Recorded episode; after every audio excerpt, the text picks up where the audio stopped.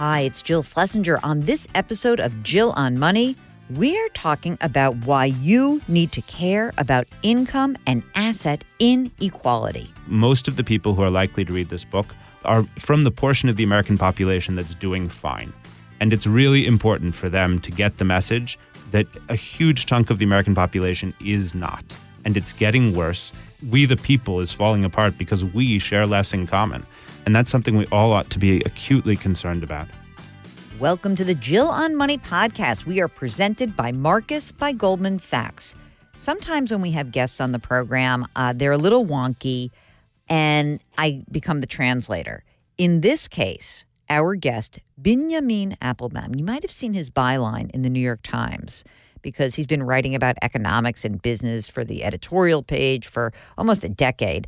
He was also a Washington mm-hmm. correspondent covering economic policy after the 2008 crisis.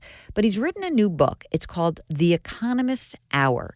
And in this book, he tells the story of how economists essentially didn't have a lot of sway in this country before the 1960s.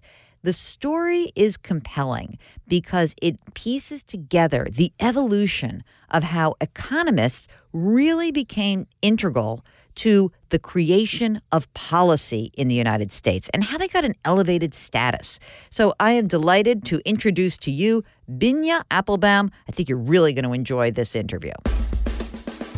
You're listening to Jill on Money with Jill Schlesinger. All right, first of all, why did you write this big fat book? You know, I got fascinated by uh, this revolution, this quiet, really important revolution that happened beginning in the late 1960s and the early 1970s, where economists begin to gain influence over public policy uh, and really to take control of the course of public policy and to reshape the way that government operates in our lives and, as a result, to reshape our lives.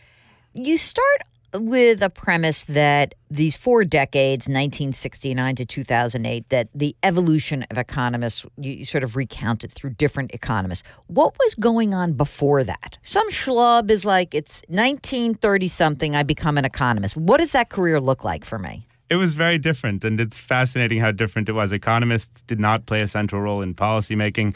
There was a professor of economics at Columbia, a guy named J.M. Clark, who complained to a friend that he was paid about as well as a good carpenter. Uh, I don't know how the carpenter felt about that, but Clark felt that he was horribly underpaid. Paul Volcker, when he was a young man, worked at the Fed basically as a human calculator, and he uh, went home for, from work one night and told his wife that he saw no prospect of getting ahead at the Fed, no prospect of building a career there because there were no economists among the leadership of the central bank. So, you know, it was a time when economists were a, a much smaller profession, a much more peripheral profession. Uh, there were things that they did, but they certainly were not in the halls of power. And so, what happened after World War II? What was the reliance on economics, and what did that mean in terms of public policy? So the world begins to change after World War II, and for two basic reasons. The first is that government is just getting bigger, it's doing a lot of different things. Uh, and that expansion requires expertise to manage it. And economists first come into government basically uh, to help manage the complexity of government, to organize the way that government is spending money, to help figure out the best ways of pursuing new goals. One of those new goals is to maintain prosperity and to ensure that the economy is growing and people are benefiting.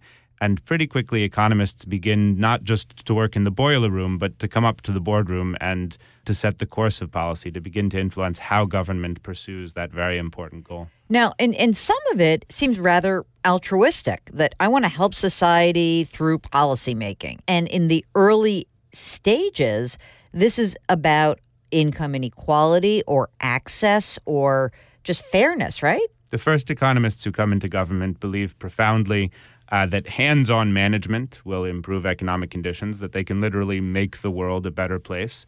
And moreover, that one of the primary responsibilities of government is to ensure that people are broadly benefiting, that those at the bottom are better off, those at the top are better off, uh, that, that inequality is limited. How does that start to shift, and who is the shapeshifter? It's really during the 1960s that this paradigm begins to fall apart. There's like three decades of really strong economic growth after World War II. And as that begins to sputter, a new breed of economists really come to the fore. And they argue that the government needs to revive economic growth by taking its hands off the economy, by stepping back and relying on markets in place of bureaucrats. And really importantly, they argue that the very focus on inequality, on the broad distribution of, of wealth, uh, is a problem. It's getting in the way of economic growth. And if you want to maximize growth, what you need to do is let the chips fall where they may. Some people are going to get very wealthy, but you shouldn't worry so much about that because everyone will be at least a little better off. And that gospel is really what this book is about. Uh, that set of ideas, which really take hold beginning in the early 70s. Would you say that the architect of that, the first architect, because there are probably many, would be Milton Friedman? The most important figure in this revolution is Milton Friedman. He's this elfin libertarian who is, you know, commands any room he walks into, even though he's often the smallest person there. He's this brilliant debater. One of his opponents famously says that it's best to debate Milton when he's not in the room because if he's there, he's going to beat you. Uh, you know, sparkling wit, really good at breaking down economic concepts, and this passion, this single minded passion for the idea that the solution to almost every problem in public policy is for government to get out of the way. And we should also note that his wife was also part of this. It sounded more like she was sort of the silent partner behind the in the background, but also an economist, right? Yeah, Rose Friedman. They met actually in in uh, graduate school at the University of Chicago. They were seated next to each other by a professor, and a marriage ensued. It's actually fascinating how many of the great economists of the mid-century had these female partners who often did a lot of the work, had a lot of the ideas, oh, and shocking. got like five percent of the credit at most. That's hardly ever happens anymore. It's I'm very sure. hard to believe. Mhm. Yeah. Yeah, exactly.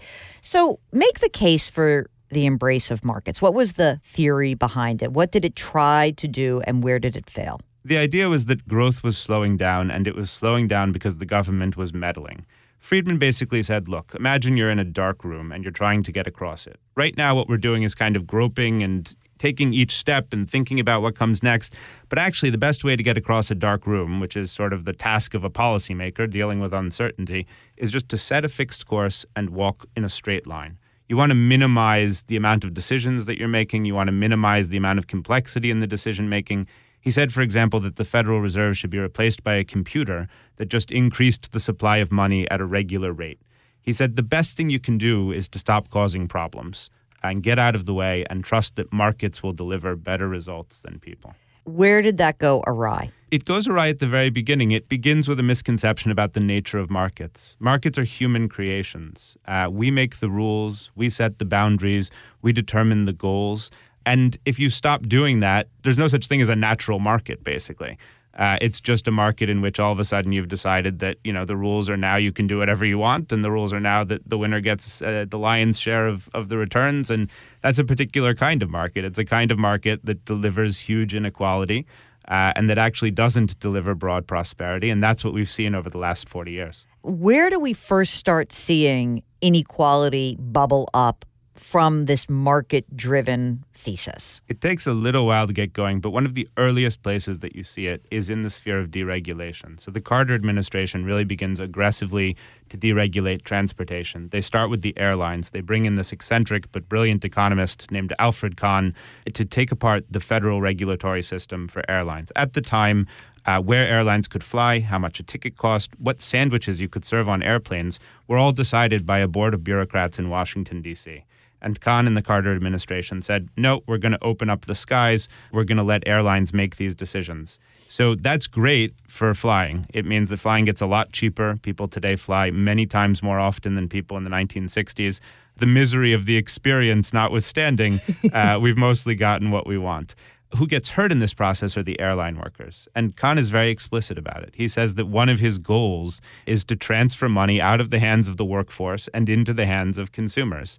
So that sounds great in, in principle because almost none of us are airline workers and most of us are flyers. But when you start doing it across the economy, in place after place after place, transferring wealth from the workers, uh, what you get is that everyone's making less money or stagnating economically, falling behind. Uh, and that pattern really begins to take hold. And that's really where you start to see these yawning gaps. How much of that is also just that things were cheaper overseas? There is no question that economists are not the sole creators of the modern world. There were forces at work that were beyond the control of any policymaker. Globalization spread manufacturing across the globe, and with it, you know, equalized wealth so that people in poorer nations were benefiting even as middle and working class populations in the developed world were losing ground. I don't want to minimize that. What economists did have a heavy hand in was uh, the terms of that evolution. Uh, dictating that America pressed for change as quickly as possible, made relatively little effort to help workers deal with those transitions, uh, or to provide a safety net when they fell down. That's really where the problem is. It's not that economists created globalization or even unleashed it. It was coming, it was going to happen. But we chose to sort of tie our hands behind our backs in dealing with that process. And, and that's what was so painful. And, and right, and forgetting that there would be losers in each of these consequences. The group of losers kept getting bigger. Forgetting is the nice version. Economists actually said explicitly that there would be losers. The justification they offered is that as long as society was benefiting in the aggregate, then it was potentially possible to help the losers.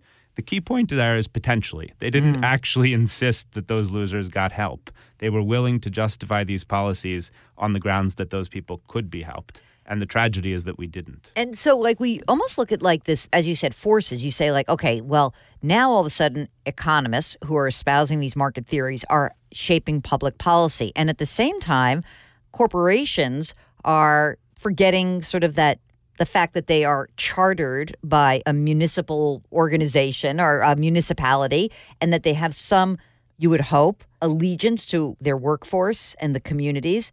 But then all of a sudden you sort of have the 80s, which is like, screw my workers, screw the community. We're just going to put shareholder value front and center. Did that come as a result of those economic policies, or was that happening anyway? Milton Friedman writes a very famous article in the early 1970s, uh, in the New York Times, actually, in which he argues that the sole responsibility of a corporation is to maximize profitability. And other economists are making a similar case. Now, I don't want to necessarily maintain that economists created this phenomenon. I think there's a complex interplay between the ideas advocated by economists and the self interest of corporations. There's a very famous economics paper in the mid 1970s that argues that the corporation is the best form of capitalism and at the bottom it says sponsored by the Eli Lilly Corporation.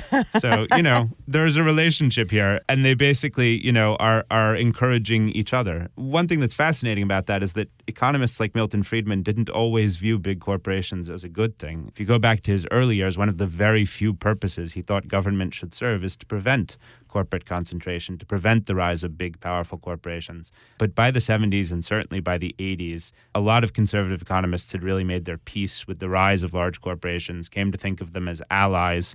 And yeah, I mean, our modern economy is very much shaped by the power of those large corporations. And politicians also just kind of bought into this. So you kind of recount through each administration is fascinating that it's almost like it's creeping incrementalism that you know Carter was sort of buying into it and Reagan was clearly buying into it.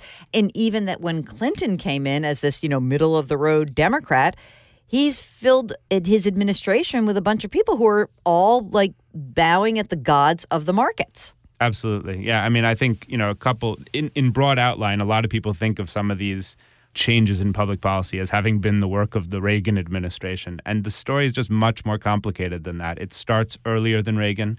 It was bipartisan to a very significant extent. And as you say, you know, the Clinton administration, when it comes in, really makes its peace with many of the major changes that had happened under Reagan and says, okay, this is now mainstream public policy uh, in the United States. I think by the end of the 20th century, I don't want to overstate this point, but the degree of difference in economic policy between the two major political parties has gotten awfully small, certainly by comparison uh, with the historical diversity. So let's do a little more recent history, and let's let's start with the the Greenspan years of the Federal Reserve. So tell us what kind of economist Greenspan was. So Alan Greenspan is a fascinating figure. He he's an economist uh, who who went into private practice early on and made a fortune as an advisor to big businesses. He doesn't get his PhD until quite late in life. He's not really a theoretical guy, uh, but he has a deep understanding of politics and a deep understanding of how the economy works. He comes into office in the late 1980s as the head of the Fed. And from the outset, he says, I'm not interested in financial regulation. It wasn't that he thought markets worked perfectly, but he thought that regulation would make things worse. And so he he literally says, you know, he takes an oath of office to be the nation's chief financial regulator, and as he's doing it, he's saying in his own mind, this part I'm not serious about. He comes in and then it's the crash of 87. Didn't he come in right before the crash? Yep. Okay. So the crash occurs and what happens after that crash in terms of regulation? the Fed dives in and and fixes you know the immediate problem by pumping money into the economy basically. So the Fed responds aggressively to the crash, adjusts monetary policy. The the stock market picks back up. The economy barely feels the effect. So that crash is remembered on Wall Street, but it doesn't really show up in like national GDP data and Greenspan's ability as a manager of monetary policy is really affirmed by that early episode. But for anyone listening, go listen to my podcast with Diana Henriques, who wrote a fantastic book about the 1987 crash and all the events leading up to it. It's a little scary and somewhat prescient when we think about what happened just 10 years ago. All right, so Greenspan's like light on the regulatory pedal, like ease up what are the things that he eases up and how is that set the stage for the financial crisis? So I think there's sort of two big areas that you want to be focused on. The first is that he is very supportive of allowing large banks to expand their lines of business, to enter into more and more areas, to become financial supermarkets. He's a big supporter of breaking down the barriers that were imposed after the Great Depression to sort of silo financial activity and to limit the size of the largest banks. He thinks these are outdated rules and he wants them to go away. Another really important area is and, and I think almost more important than breaking down the old rules is that he really resists the creation of new rules. And probably the most important example of this is, is the credit derivative space, where you have a new industry that's growing up, ostensibly to offer insurance, credit insurance, uh, but in fact, underwriting large scale gambling. And Greenspan says we don't need to regulate it. In fact, fiercely resists federal efforts to impose even the most cursory kinds of regulations, like bringing transactions into daylight, insisting that transactions be recorded, uh, sort of the stuff that just allows a market to have some hope of regulating itself. And what you get is is just a, a black market, basically, in which nobody can see in from the outside. Uh, no one's quite sure what's going on. Innovation is happening very rapidly, and regulators are pretty much blind. This is Jill on Money. Hi, it's Jill Schlesinger, certified financial planner, CBS News business analyst, and host of this, the Jill on Money podcast. I'm here to tell you about our sponsor, Marcus by Goldman Sachs. Marcus is part of a storied company that's been a leader in financial services for generations. Marcus offers simple, secure access to FDIC insured savings products, including a high yield online savings account that earns four times the national average. Marcus also offers certificates of deposit, including a no penalty CD. Get inspired by your savings account and start saving today to help meet your financial goals tomorrow. You can money. Visit marcus.com forward slash save. National average data provided by Informa and accuracy cannot be guaranteed. Marcus Deposits products provided by Goldman Sachs Bank USA, member FDIC. And now back to our interview with Binya Appelbaum. He's the author of The Economist Hour. As the financial crisis hits, we have a, a new regime. It has now shifted. Greenspan has. When was Greenspan's last year? 2006. Okay, so now we get the Ben Bernanke era. Tell us about Ben Bernanke. So, Ben Bernanke is a guy who has studied the Great Depression. He's a scholar of monetary policy. He's a theoretical guy in a way that Greenspan never was. And his view of the Great Depression, which is a very influential view, is that what went wrong is that the financial system was allowed to collapse. That when you lose a bank, you don't just lose, you know, its ability to make loans, you lose its institutional knowledge of its customers. And no replacement institution is going to be able to lend to the same extent or with the same confidence and that's some of what causes the economy to contract. So Bernanke is very focused on preventing the financial system from going down. And he pumps money into the economy to prevent that. Basically, you know, like offering transfusions to the banks until they stand up and start walking again. That is his absolute focus. But with the collapse of the economy, he also begins a reconsideration of the purpose of the Fed as an institution. Because under Greenspan and Volcker, the sole focus was really on limiting inflation, just getting inflation as low as possible and keeping it there.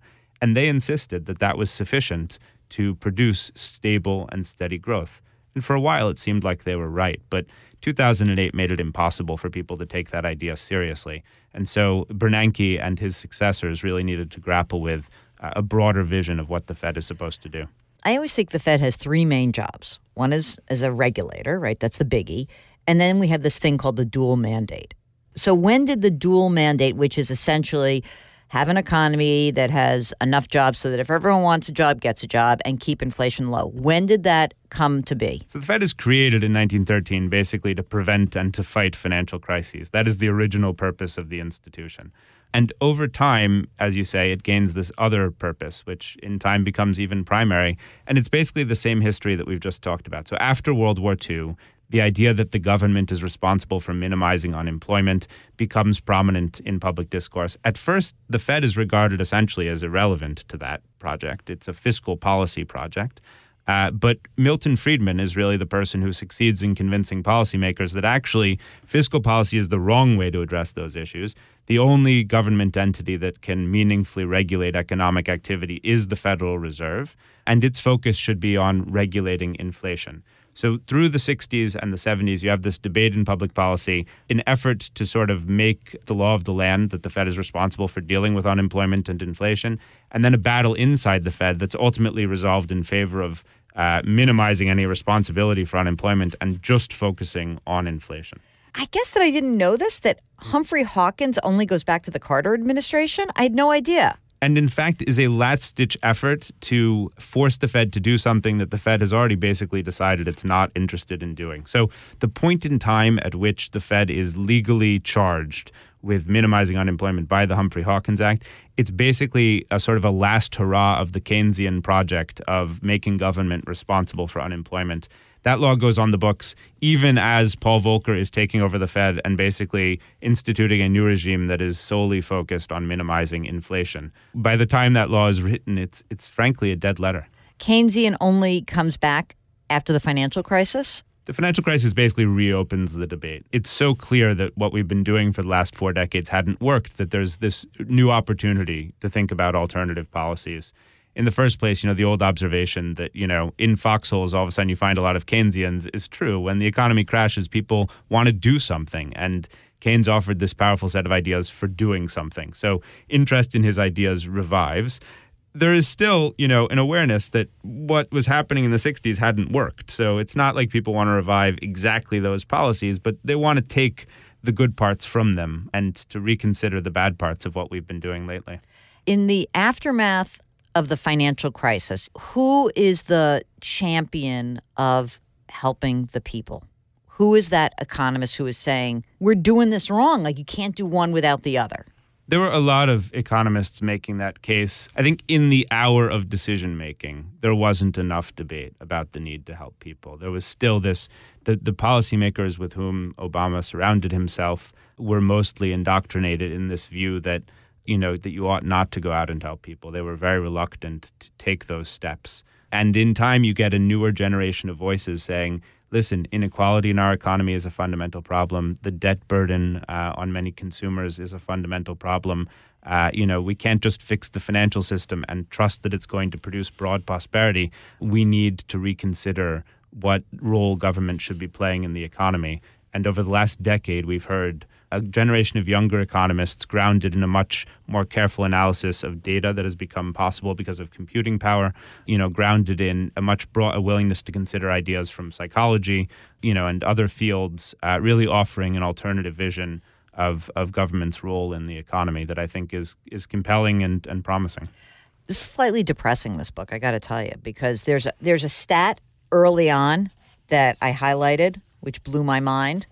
In the United States, growth slowed in each successive decade during the half century described in this book. From an annual average of 3.13% in the 60s to 0.94% in the 2000s, and that's adjusting for inflation and population. What's the answer here as growth is slowing down, and how can economists help make those slices of the pie a little bit more even? I think there are two answers, and maybe the way to frame it is to talk for a moment about the 1990s, which is a period that many people remember as the last era of really great prosperity in the United States. And it was, but In the 1990s, what we were basically doing is harvesting an orchard that had been planted in earlier generations. We had the most educated workforce in the world. We had made massive investments in the development of the internet, and we were able to reap the gains of those investments. What we were not doing in that period was investing in the future. We were no longer investing in education. We were no longer investing in research. We were no longer, as a society, constructing the infrastructure that makes it possible to prosper in the future. So, the first part of the answer is that we need to be making those investments as a society. We need to take seriously the idea that government can make people's lives better, not necessarily so much immediately as in the long term. Uh, the second answer is that inequality is a problem. When you say that the book is depressing, I'm actually glad in a sense because I think most of the people who are likely to read this book are from the portion of the American population that's doing fine. And it's really important for them to get the message that a huge chunk of the American population is not, and it's getting worse. And that inequality is not only bad for those people, it's bad for all of us because it means that they can't produce and reach their capacity, and because it means that democratic governance gets harder. We, the people, is falling apart because we share less in common. And that's something we all ought to be acutely concerned about. So the problem is inequality, and the solution is public policies that are explicitly focused on reducing inequality. And I think those two paths have a lot of promise. All right, that's kind of pretty optimistic. I like that. Promise. Promise is good. What do you see as the three most important economic issues that the candidates should be wrestling with right now? I think the first one, uh, and I've written about this, is that candidates ought to be answering the following question How would you improve the life of a home healthcare worker? Uh, people don't know this, but the most rapidly growing kind of work in America is taking care of baby boomers. And the people who do it are incredibly poorly paid. They don't have benefits. Uh, they don't get to take care of themselves. We still have politicians talking about, you know, reviving steelworking jobs, auto working jobs. Never going to happen. This is a service economy, and our focus needs to be on improving the quality of service work. That's number one. Number two, we need to find a way of building a public consensus in favor of making investments in the economy, in favor of providing education. Uh, universal pre K is a wonderful idea with a lot of potential. It's expensive, but it's the type of thing you need to invest in in order to realize long term growth. Um, so I think those two would be uh, very much at the top of my list. How important is the health care? Because you mentioned home health care workers and people working with aging baby boomers. How important is that as an issue? Absolutely. It's a huge issue. And I would sort of fold it into this umbrella of improving the life of that low income worker because right now the person who's providing health care for the baby boomer does not have their own health insurance policy in many cases, does not have easy access to care, cannot take care of themselves uh, strengthening the social safety net is an important part of making sure that you know the prosperity, the massive prosperity of America in the 21st century is actually making life better for the people who live here. So presumably you believe that the future will hold higher income tax rates for those who earn more money because to do the things that you're suggesting, we would suspect that there will be higher tax rates for those earning more money, not necessarily in the middle. I think Americans generally support a level of government services that exceeds their willingness to pay for it. That is, you know, the deficit in simplest terms. Uh, we've allowed the amount of money that we collect to deteriorate over time. Uh, we need to find a way of uh, building public support for the things that we all say we want and understanding that they need to be paid for. And yeah, part of that is that we uh, if we want all of these things, we need to be willing to pay higher income taxes. Let's make it simple. You want it simple, you're going to pay more in taxes. For everyone who's called here and said to me, I want a simpler tax code, I always say, okay, I hope you enjoy your higher taxes because that's what it will be. It will be simple and it will be more that historically has been a very fruitful direction. You know, I mean, the 86 uh, tax reform that is still remembered fondly by everyone, that's what it was. And, you know, we've allowed sort of the tax code to get riddled with loopholes again. And I think there's much to say for making, you know, the tax base broader and, and that that's important. You're listening to Jill on Money. Okay, it is time for the Marcus Minute. We're presented by Marcus by Goldman Sachs. Today in the hot seat, Benjamin Appelbaum his book is called The Economist's Hour. Are you ready to play? I'm ready. What's one word to describe your relationship with money? Uh, prudent. What's always worth spending on? Baseball tickets. Whose face would you put on the dollar bill? Other than George Washington, you mean? I Yes. think Harriet Tubman is due. If they're not going to put her on the 20, let's put her on the one. How much do you spend on a haircut? And I am smiling at this one. 20 bucks. Does that include your beard? Uh, no, I trim my beard myself. It's your last day on earth. You've got a $100 in your pocket. What are you going to do with it? I don't know, get a really good meal. Binya Appelbaum, thank you so much for being with us. It's my pleasure. Thanks so much to Binya Appelbaum for coming in. What a great guest, so informative. The book is called The Economist's Hour False Prophets, Free Markets, and the Fracture of Society. We drop new episodes every Tuesday and Thursday here, and sometimes we throw in a bonus. If you want to make sure not to miss one single episode, subscribe to Jill on Money. You can do it at Apple, Stitcher, Radio.com, Google Play, anywhere else you find your favorite podcasts. And if you have a financial question, don't forget you can always email us. Ask Jill at JillOnMoney.com. Our music is composed by Joel Goodman. Mark Talercio is the best executive producer in the world. We're distributed by Cadence 13. Our show is presented by Marcus by Goldman Sachs. See you next week.